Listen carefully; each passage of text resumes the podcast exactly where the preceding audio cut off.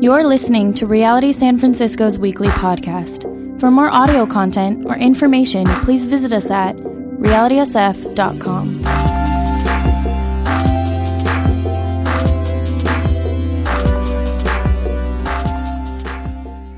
It's a joy to be here today. Uh, other than being at my own church in San Francisco, this is my favorite place to be.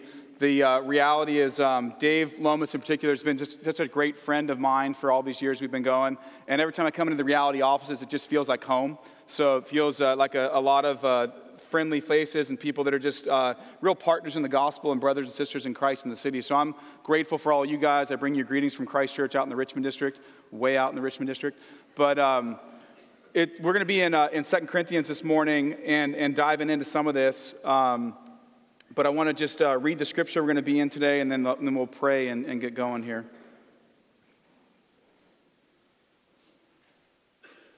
For the love of Christ controls us, because we have concluded this that one has died for all, therefore all have died. And he died for all, that those who live might no longer live for themselves, but for him who for their sake died and was raised. From now on, therefore, we regard no one according to the flesh.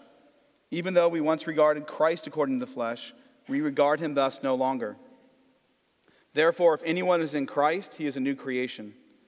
The old has passed away. Behold, the new has come. All this is from God, who through Christ reconciled us to himself and gave us the ministry of reconciliation. That is, in Christ, God was reconciling the world to himself, not counting their trespasses against them and entrusting to us the message of reconciliation. Therefore, we are ambassadors for Christ, God making his appeal through us. We implore you on behalf of Christ, be reconciled to God. For our sake, he made him to be sin who knew no sin, so that in him we might become the righteousness of God. Let's pray. Heavenly Father, we thank you for the gift of your word. We thank you that the fact that your word exists tells us that you want to be known by us. We also thank you, Lord, that none of us are in this room this morning by accident, but we are all here because you have drawn us here to hear your word. You want us to be known by you, Lord. So no matter how we walked in these doors, whether we knew a lot about Christianity or we're brand new to it, whether we're struggling, whether we're feeling good, whether we had a great Christmas or a bad Christmas, no matter who we are or where we've come from or what kind of life we've had, you're going to meet us today. Our great hope this morning is that your Holy Spirit is present and active in this room to give us understanding, to challenge us, and to encourage us. I pray, Lord, that you would help me to faithfully proclaim your word. And most of all, Lord, I pray that every single one of us would walk out of here today changed because of the power of your word and the power of your spirit. That we would leave here today understanding more about what it means to love and live for Jesus, but also not just understanding it, committing ourselves to it, Lord that we would walk from here desiring to love you and to serve you with all that we are. We pray this in Jesus' name. Amen. Well, C.S. Lewis wrote, He who has God and everything else has no more than he who has God alone. He who has God and everything else has no more than he who has God alone. That quote's been on my mind a lot as I come to the end of 2013 and, and start thinking through what all happened this past year and think through like what's coming up on this next year. And I'm thinking through that quote as I was reading it. Do I really believe that he who has God and everything has no more than he who has God alone? Do I really believe that I have been adopted into God's family, that I've been made his dearly loved son, and that nothing else in this world, not accomplishment, not money, not resume, nothing, nothing can add to that in a significant way? That when I have God, I truly have absolutely everything. Now, the end of the year is a natural time to evaluate your previous year and to think about the coming year, but I think we have to go back and really consider our identity in Christ. And if you're here today and you're kind of exploring what it is, the crux of all of Christianity is that we believe that God has supernaturally transformed us, changed who we are, and brought us into his family. And if you're here today and you've been a Christian for a really long time, that's still the fundamental truth about you. Everything in your life has to begin with that. There's a, a mentor I have. This guy's name is uh, George Sneeman. I wish I had more time to tell you a story, but this guy was a white racist Afrikaner in Africa until Jesus got a hold of him. was living in South Africa in a comfortable suburb and laid it all down and has devoted the last 30 years of his life to serving the most hopeless and broken parts of Africa. And so he's the kind of guy that's inspiring but a little bit scary to talk to. Because you know he's given it all up to Jesus. And I don't know how you guys have those kind of conversations, but I'm really nervous about having a conversation with someone that's truly given it all to Jesus. Because I'm worried they're going to see the parts of my life that aren't really given over and they're going to challenge me in them. But because the Holy Spirit kept prompting me, I finally had a phone call with George about two weeks ago. And George did exactly that. He said, I want to encourage you to get time alone with the Lord and to consider whether you're really willing to give it all over to Him. He said, way back in the day when, when they laid their lives down to go do this ministry in Africa, he and his wife were just led by the Lord to go to a whiteboard and up on this whiteboard to write in black all the things in life that are most precious to them. To recognize that all those things in life that are most precious to them are actually gifts from God. And then to go through those things one by one with a red pen put a line through it, and say, God, that's yours. One by one. Their children, their vocation, their possessions, everything. Give it over to God. As, as, a, as a recognition on their part that it all belongs to Him anyway. And our life is supposed to be spent kind of in this active process of recognizing God, it all belongs to you. Use it, use me. Everything's yours. Everything. Now, in order to do that, that's kind of scary. It has to come back to who we are in Jesus Christ. If we are really literally to take stock of everything we are and everything we have and deliberately lay it all at Christ's feet, boy, do we have to believe in Him. And that belief has to go deep to the core of our heart, otherwise, it'll just be a surface show. You can come here Sunday after Sunday and pretend to live your life for Jesus, but it's only when you get to that point of being willing to lay everything down for Him that you get to be like Jesus and, and be used by Him in this city to do amazing things. At the core of our ability to do this is the gospel message of who Jesus is and what He's done. So, the main idea we're going to talk about today is how this gospel of Jesus Christ changes absolutely everything about our lives. Everything. We're going to look at how it changes the way we look at ourselves. We're going to look at how it changes the way we look at others, especially those in your church community. And lastly, we're going to look at how it changes the way we look at our world as a whole. So, first, let's look at how it changes the way we look at ourselves. I know for me personally, one of the biggest challenges after being a Christian for a number of decades is that there's so much familiar Christian language that can cause me, I think, cause us to lose the radical nature of the claim that God is really making here. The verses I just read you say this For the love of Christ controls us because we have concluded this that one has died for all, therefore all have died, and he died for all, that those who live might no longer live for themselves, but for him who for their sake died and was raised. Those are two pretty radical claims, right? That, that your life is now controlled by the love of Jesus and that you no longer live your life for yourself, you live it for Jesus if you're a follower of His. Think about those words for a minute. That's a radical claim on your life. It's saying that the driving motivation of your life is not building your resume. The driving motivation of your life is not getting into a bigger house or buying a house or having a comfortable existence. The driving purpose of your life is not finding a spouse and having a family. All those things are great. But it says the driving purpose of your life is living for Him and not for yourself. It's a radical claim on us. The reason, though, that, that it says we can do that is because we are convinced that He laid His life down for us. And that we know that we are loved and accepted by God, perfectly loved and perfectly accepted by God. That's also another pretty amazing truth about us. See, no matter what kind of upbringing you had, whether you had great parents or whether you had a broken upbringing, it doesn't matter. Every single one of us from a young age is taught in, either observation or in just how we are raised, we're taught that in order to be loved and accepted, you have to perform for it. You have to be a certain way to be lovable. You have to be a certain way, otherwise, you might lose that person's affection. Growing up, we learn then how to pretend and how to perform. And the better we pretend and the better we perform, the more we can kind of have people love and accept us. But what God says is, my love and acceptance of you is entirely dependent upon Jesus, and He loves you so much that He laid His life down for you. And so you're perfectly loved and accepted. You are freed from all need to pretend, you are freed from all need to perform. The challenge for so many of us, if you have any kind of church background, though, is the church so often makes that same kind of pretending and performing the form of religion as well. And so you have, to, you have to behave a certain way, you have to speak a certain way, you have to do a certain thing to be a faithful Christian. But God turns that around and says, you know what? No, you are perfectly loved and accepted no matter what. I don't want you to pretend, I don't want you to perform, I just want you to give your heart to me. Perfectly loved, perfectly accepted. Freed to have our joy directly tied to Him. And the only way we can really get that freedom is to know that, that we can only find it in Jesus. Without understanding grace, our life cannot possibly get to a place where we're willing to give it over to Jesus. See, grace is an incredible thing. Grace says that though you are separate from me by your choice, God says that to us, that though you have, you have earned wrath and separation, He is going to perfectly love and accept you because of what Jesus Christ has done for you. So grace says that nothing you do matters.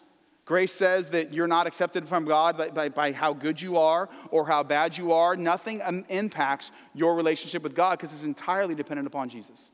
100%. And then He transforms your nature, and the reason you live for Him now is because He's changed who you are. Now, the challenge for us, if we don't get grace, is life can either slip in one of two directions, in my opinion. Life can either slip in a direction where you don't really, if you don't really get grace, then you think you need to earn God's salvation. And if you think you need to earn God's favor, rather, if you think you need to earn it before God, if you think God's more pleased with you when you have a good day and less pleased with you when you have a bad day, what we end up doing is either sliding to this place where we think that, that we don't really need God because I'm doing okay, or we slide to this place where we think that, that I can't ever earn God's favor and so I end up feeling condemned.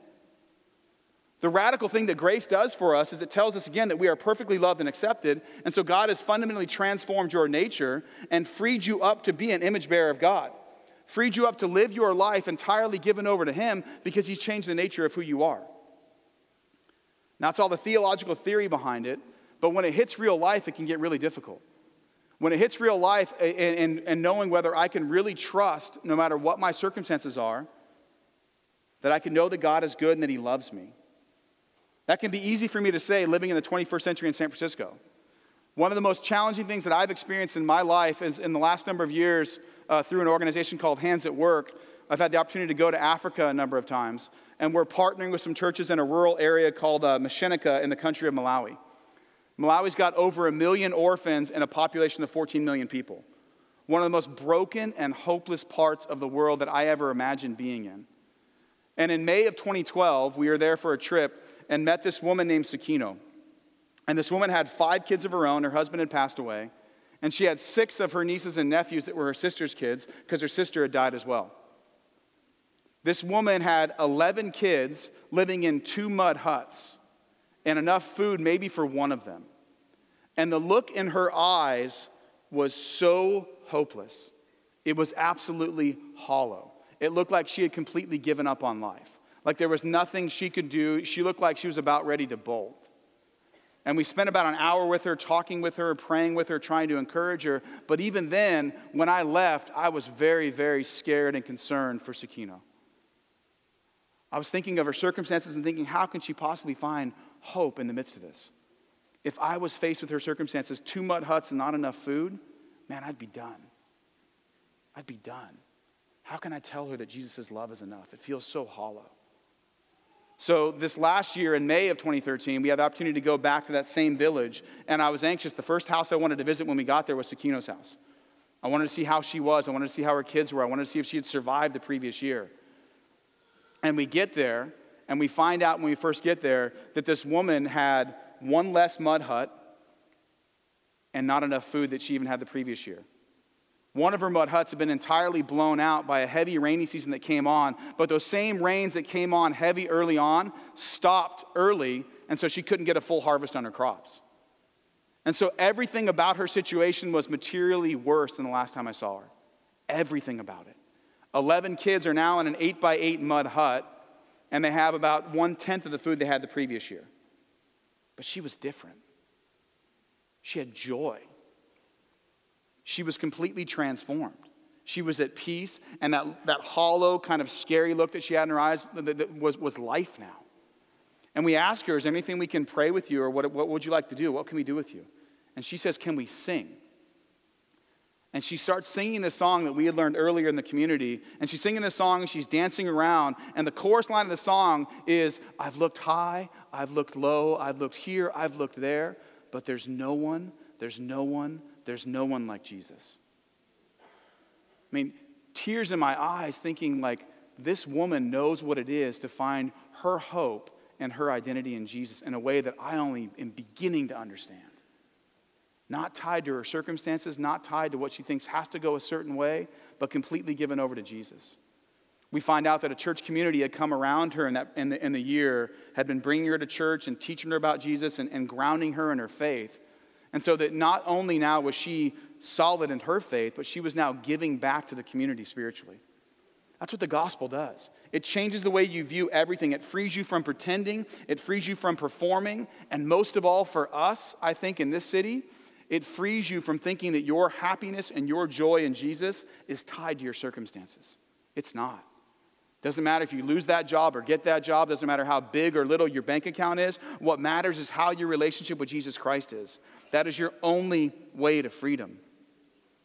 I, have learned so much more than I've been able to teach anyone going over to Malawi.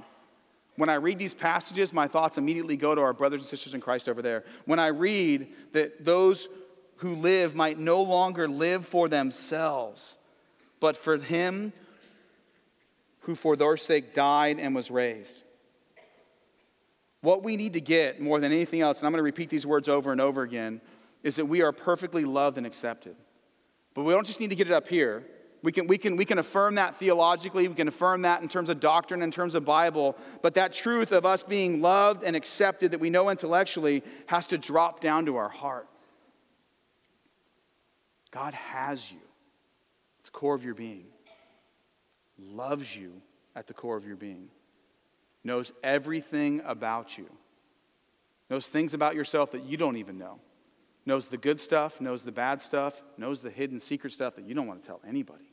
Because you're afraid that if they know that about you, they won't like you, or they won't accept you, or they won't love you. God knows it all. All of it. Everything you ever have done, everything you ever will do, every thought, every deed, everything, and yet completely and totally loves and accepts you at the core of your being. And that grips your heart. When you get a hold of that, it, it's freedom. When you get a hold of that, it enables what is said in this passage to become true of your life that the love of Christ can control us because we've concluded that He's laid His life down for us. That's what God wants for each and every person in here. The gospel fundamentally changes the way we look at ourselves. Let's look back at our passage. The gospel also changes the way we look at each other. In verse 16, it says, From now on, therefore, we regard no one according to the flesh. Even though we once regarded Christ according to the flesh, we regard him thus no longer. Therefore, if anyone is in Christ, he is a new creation. The old has passed away. Behold, the new has come we regard no one according to the flesh. We recognize that every single human being is an image bearer of God that's broken and desperately needs Jesus. And that within our church community, every one of our fellow brothers and sisters in Christ, they're family. They're not people that just annoy us or people we don't have conversations with. They're not just people that, that I may or may not be friends with. God has supernaturally made everyone in this building right now brothers and sisters in Christ beloved sons and daughter of our Heavenly Father together.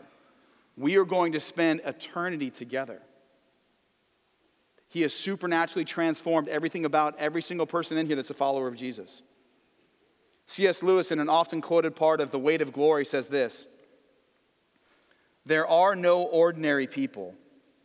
You have never talked to a mere mortal. Nations, cultures, arts, civilizations, these are mortal and their life is to ours as the life of a gnat. But it is immortals whom we joke with, work with, marry, snub, and exploit.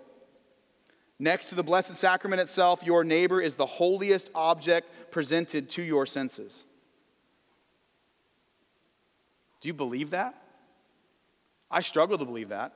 That's the overwhelming, clear teaching of the Bible. No human being is ordinary. Every single human being is an image bearer of God. Your brothers and sisters in Christ in this room, in this church, in your community are people that God has put with you so that you can view them differently. You look at them and say, you know what? This person was so precious to Jesus that he laid his life down for them. Over and over again, the Apostle Paul drives that truth home throughout his epistles. Look at the way that you're viewing each other. Think about the way you're treating each other. The person that you are treating poorly, the person that you're tempted to just ignore or think is annoying or beneath you or not worth your concern, that person was so worthy that Jesus Christ laid his life down for them. Jesus Christ, the Almighty creator of the universe, the one through whom everything was created. Everything you know about Jesus, think about all those things, you know, Prince of Peace, that all those amazing titles, Emmanuel, all those amazing titles for what we know of who Jesus is in Scripture, that Jesus was willing to lay his life down for every single follower of Jesus Christ you've ever met. That frames how we look at other people. So when I think, is this person, I, I don't ask this question directly because I'm not a jerk, um, is this person really worthy of my time? Right? That phone rings and you're looking at it and you're thinking, do I answer that? Or, or whatever it is, it's social activity, whatever else, when you're, when you're tempted in your life to include or exclude someone based upon your personal understanding of who they are and your personal assessment of who they are, what the Apostle Paul and the Holy Spirit and the Bible would tell you to do is consider who they are from God's eyes. This is a person that Jesus Christ laid his life down for. And the Apostle Paul is driving this home over and over again in Scripture that we are united to Christ, we've been united to each other, we've been made family. 1 Corinthians 12 says this, verses 12 and following. For just as the, as the body is one and has many members, and all the members of the body, though many are one body, so it is with Christ. For in one spirit we are all baptized into one body, Jews or Greeks, slaves or free, and all were made to drink of one spirit. For the body does not consist of one member, but of many. I love this phrase right in the middle of this, sandwiched in the middle of this, is that we're one body, Jews or Greeks, slaves or free. What I love about it is that encapsulates absolutely everything. There is no greater religious prejudice, there's no greater ethnic prejudice in the ancient world than Jew and Greek. They lived absolutely separate from each other. And so, what the Apostle Paul is saying and saying there's no Jew or Greek, he's saying there is no ethnic or, or, or any other kind of religious barrier between you. Doesn't matter what your background is, doesn't matter what your ethnicity is, doesn't matter what your nationality is. There is no Jew nor Greek. There is no ethnic barrier between you. And no greater economic barrier in their time than slave or free. So, what the Apostle Paul is saying essentially by saying that there is no Jew or Greek, no slave or free, he is saying that there can be no ethnic thing that divides you, and there can be no socioeconomic thing that divides you, because Jesus Christ has made you one. We live in a world, we live in a city that is very ethnically and socioeconomically, more socioeconomically than anything else, but socioeconomically divided. People are divided by class so much. And in the midst of that, the Apostle Paul says, Not you, because you're one in Jesus. What we have the power to do in this city is to show people what it looks like to live as image bearers of God. To show people what it looks like to really be those that believe that there is no Jew nor Greek, no slave nor free, no ethnic or socioeconomic difference that can keep us apart because the love of Jesus is so powerful that it draws us together. And as we live uni- in, in, unity, as we live unified as a family of God, we put God's love on display for our city. One of the challenges we have as we seek to live in unity is, is division, is conflict. So the question for all of us is if we really are changing the way we look at each other, and I can look at that person and say, they're my brother, they're my sister, they're the one that Jesus Christ laid his life down for. What the heck do I do when I get into conflict? What do I do when the opportunity for division or strife presents itself in my life? Well, we look at it completely differently. We begin again at this place of identity and we look completely differently. Think about the way that the world resolves conflict. The world says that if you and I are in conflict, what we should do is we come together and we compromise. Compromise is not a biblical term. Compromise means that, that I hold on to as many of my personal preferences and my desires as I possibly can. You hold on to as many of your personal preferences and desires as you possibly can. And we inch towards each other until we meet somewhere in the middle, both of us having preserved the maximum amount of our selfishness we can possibly preserve. It's compromise. Jesus Christ lays that on its head. He says, I've laid my life down for you.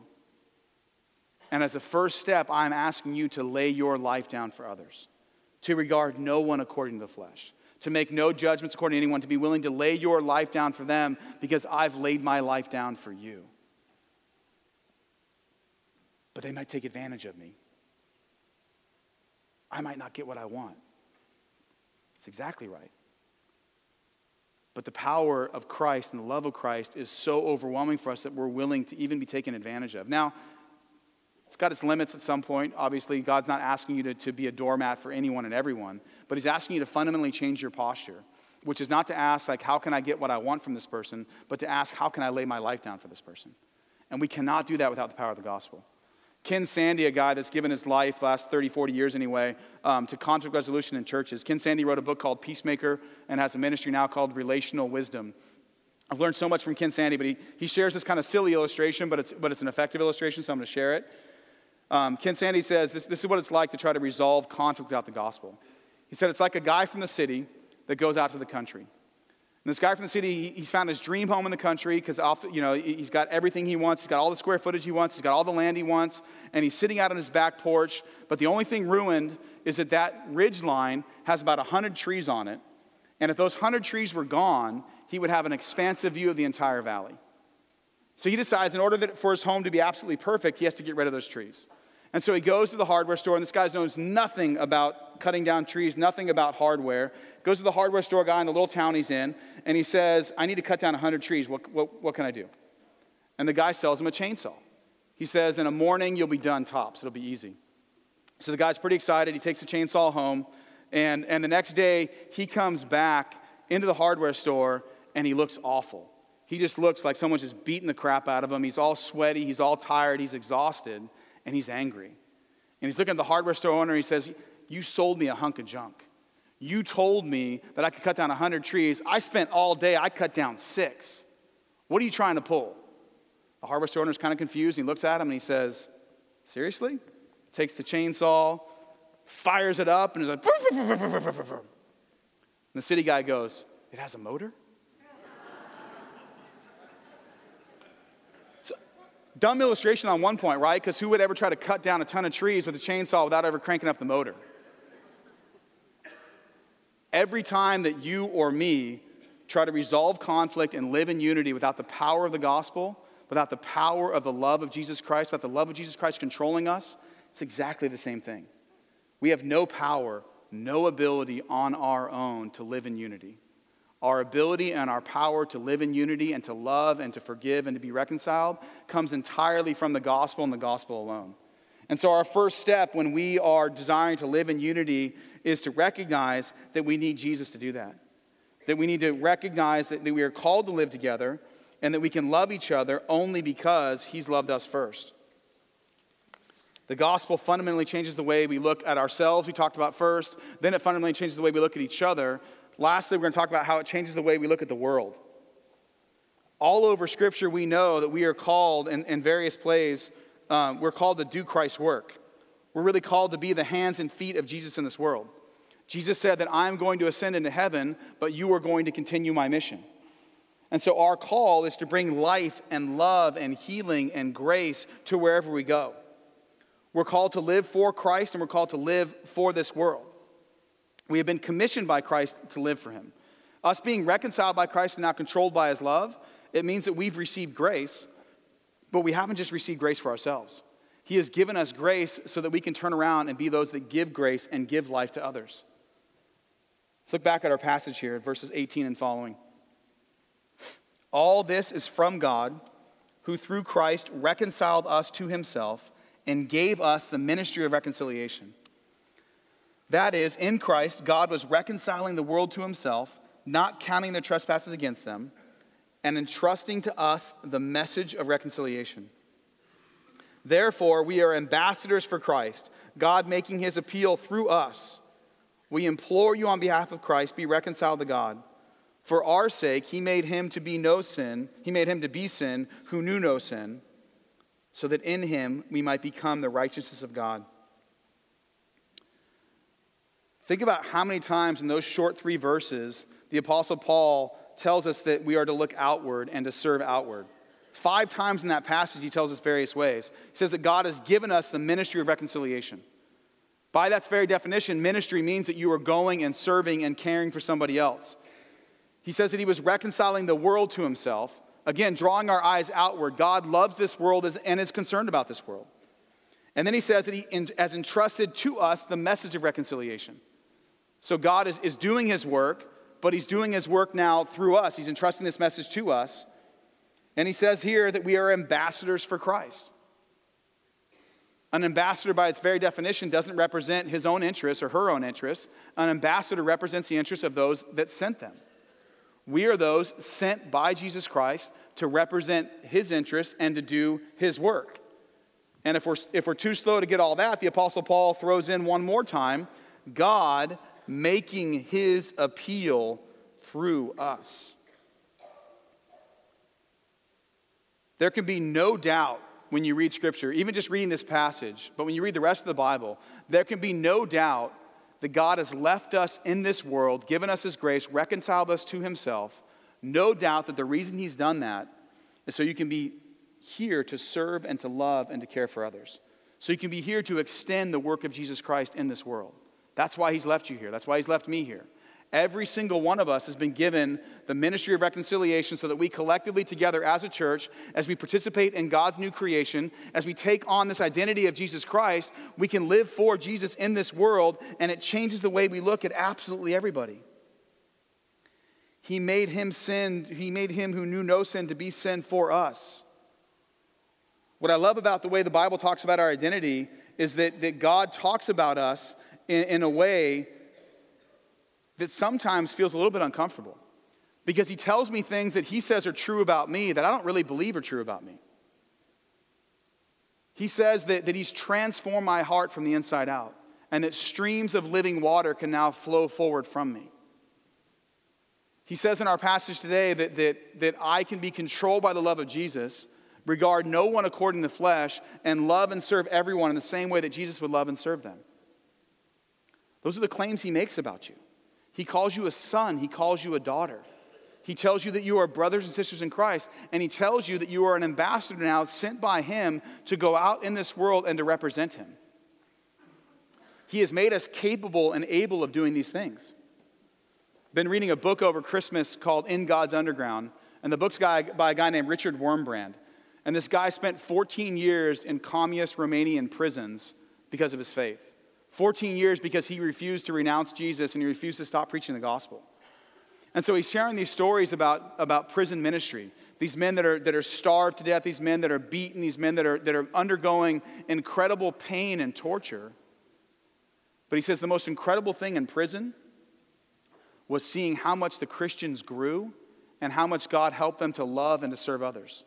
So you would see a, a dying man who himself doesn't have enough food to eat as a believer giving his bread to somebody else who's worse off than he is. You would see this Richard Wurmbrand guy himself who struggled with tuberculosis for years and years and years. His family smuggles tuberculosis medication into prison for him. The first thing he does when he gets the medication is not take it himself so he can be healed. He asks, Who is most in danger right now? And ends up giving that medication to a former Nazi guard. Incredible. But the thing that stuck with me of this, all these stories and, reading about Richard Wurmbrand and the power of God's love is in one room where there was a, they would send people to die in this room four. And in this room, he said that because of the power and the love of Jesus and because of real sacrifice of real Christians for the Christians, not one man died without making a profession of faith. But he said this is why. He, one of these men is on his deathbed, and he says, I can't understand this Jesus you're talking about. I can't understand how anyone can be that loving and that gracious and that amazing. And Richard Wurmbrand's able to say to this guy, if you want to understand what the character of Jesus looks like, if you want to understand how Jesus loves and how he sacrifices, look at me. And he didn't say that in a prideful way. He said that, that I have sought to embody the character of Jesus in this prison. I have given everything up for the lives and for the health and for the spiritual well being of all of those that were around me.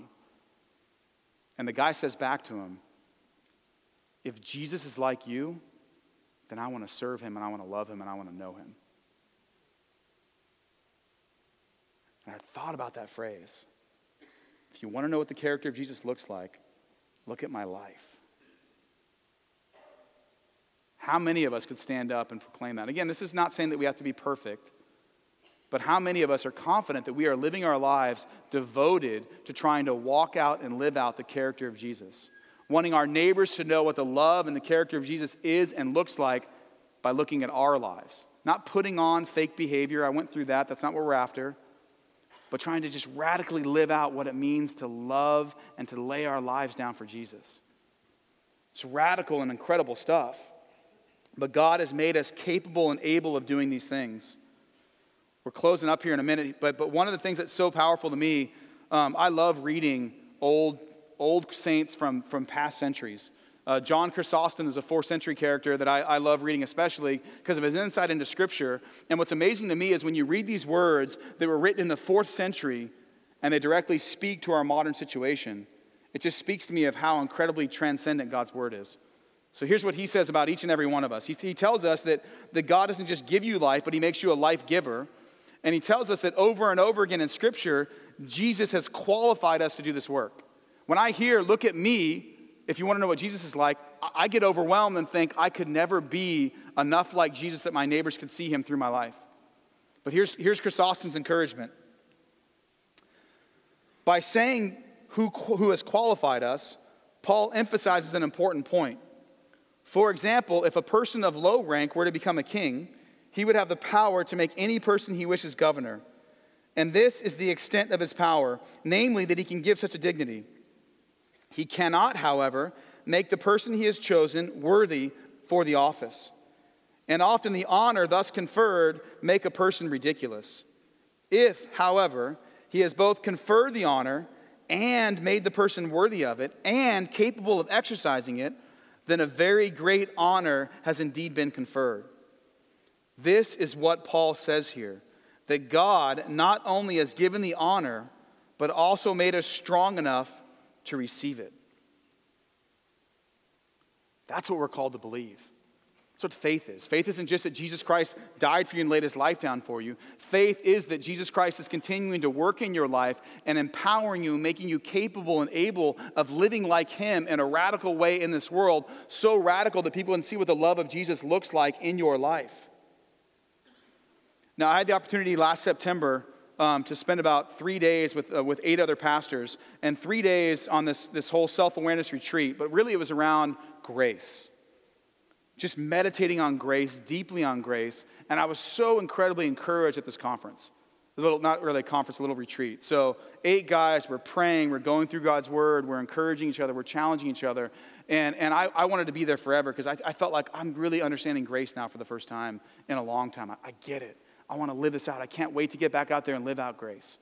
I stayed at this conference as long as I possibly could, and then I had to rush to the airport to catch my flight and I, I kind of pushed the limit a little bit and, and uh, was trying to make up on time. But I get to the airport, and it's about 45 minutes before my flight's going to take off. And, and so I return the car real quick. I'm racing up there. By the time I get to security, it's about 30 minutes before my flight's about to take off. And so I'm starting to get a little bit nervous. I'm going to miss my flight. And so I come up to security, and there's two lines. And in this line is this seasoned looking older businessman. And in this line is a bunch of families that look like they're going to take all my time in the world. So, again, I just spent three days thinking all about grace and looking at people differently. And immediately, all I'm looking at is who is going to be the, the, the least obstacle in my way. I look over there, families are, no, they're messy, they're complicated. Okay, this businessman, he's my ticket. So I get in line behind this businessman, convinced I've made the, the wisest decision I could possibly make. And this guy begins to fumble through his stuff. And I'm just getting annoyed. I'm like, oh my goodness, man. So this guy, he can't get his bag open. He can't get the stuff out of his bag. His face is looking kind of despondent and kind of sad, like he looks like something's kind of wrong with him. And all I'm thinking is, this guy's going to make me miss my plane. Again, I'm I, three days meditating on grace, and I'm thinking, this guy's going to make me miss my plane. And so he, he's fumbling through his stuff, and he finally gets it all out, and he finally gets his shoes off, and finally gets his belt off. And I'm thinking, can I go around him? Is, there, is, it, is it acceptable for me to kind of throw my bag in and go around him? And then the guy pulls out this perfume bottle and he drops it on the ground and glass breaks everywhere. And I'm in socks. right? And so I'm thinking now, now this guy is a monumental obstacle, right? Now I'm completely justified in slipping around him. So I'm thinking again, I'm not worried about this guy's day. I'm not worried about what he's going through. I'm thinking he's an obstacle. I need to get around him. And I'm kind of stepping around him and I kind of slide in, and my bag's just about to go through the little thing, and I'm home free. I'm going to make my plane and he turns around and his foot's bleeding. And this guy looks at the TSA agent, who they're not very compassionate people, um, and this woman looks angry with him. She looked angry with him from all along, but now that he's kind of broken the glass on the thing, she, she's calling, she's like, We need to clean up. And then, he break, and then, he, then he cuts his foot and he's bleeding, and she's like, Oh, come on. She's like, Now we need medical services. And again, all I'm thinking about is how much of an obstacle this guy's going to be towards me to be able to get through the gate. And, and I'm, I'm looking at his foot, and it's all full of blood, and I'm grateful that my feet are clear of the glass. And literally, I, I can go through the gate, and then, I, then the Holy Spirit speaks to me. Um, which is always convicting and encouraging, right? the Holy Spirit says, that's an image bearer of God that needs grace. And I, in my backpack, I have a first aid kit. And I was ready to just blow through there, not show any kind of love or compassion for this guy because I was so concerned with getting my agenda done that his, he, he just became an obstacle to me. And so I yanked my bag back out of the little turnstile thing. I open up my, my backpack. I get him, get him out these little uh, first aid wipes and a band aid, and I hand it to him. And it was incredible, like to see his face completely transform. Like, like it looked like the guy believed there was like love in the world still. He went from looking like completely sullen, almost like he was going to cry, which is really sad to see an old man looking like that, to just the simple act of kindness, of, of showing compassion and concern for the guy, giving a band aid, giving a little first aid wipe, and it transformed his day. See, I don't think we all need to stand on a street corner and preach the gospel. What I think we need to do is take advantage of opportunities to look at other people as image bearers of God that desperately need grace. And then to walk it out. I mean, it made me cry later on when I was praying and thinking about it, how I was so concerned with my own agenda and what I needed to do that I almost walked completely away from this guy without showing him any love, compassion, or grace. And I think our lives are lived out that way so much. We look at people in the city as people that are either people that can help us or people that are obstacles to us, and we navigate our way through without recognizing that God has put these people in front of you right now because He wants you to look at them differently. And He wants you to love them, and He wants you to serve them, and He wants your life to be transformed so much that He's going to use you to transform their lives if we, as brothers and sisters in Christ in the city, really genuinely believe the gospel changes everything, and we look at ourselves as perfectly loved and accepted, so our identity is secure in Jesus, and we, and we really desire Him to control our life with His love, and so we can live out His thing, and then we look at each other differently in our church community, and we say, We are going to uniquely live as family. I'm going to love and serve you, and that annoying guy. I'm going to love and serve everybody that God puts in my path. And then we look at our city differently together that's when the city's going to begin to see what the love of Jesus looks like. That's why I'm grateful for the fruit that God has at Reality Church. I am so encouraged by you guys. We did the Serve the City Day with you guys back in August, and it was a wonderful blessing. But what I want to see is, is churches like ours and yours recognizing that we are not competing franchises. We are brothers and sisters in Christ sent to this city at this present moment to live in the city in such a radical way that the city cannot help but see what the love of Jesus looks like. And man, once they see it, I guarantee you they'll be drawn to it. Amen? Let's pray. Heavenly Father, we thank you for your grace. We thank you for your compassion in our own lives. I pray, Lord, that you would give us the courage and the ability to live this life for you. Give us the courage, give us the ability to walk our lives out in this city so that people cannot help but see what the love of Jesus looks like. We pray in Jesus' name, amen.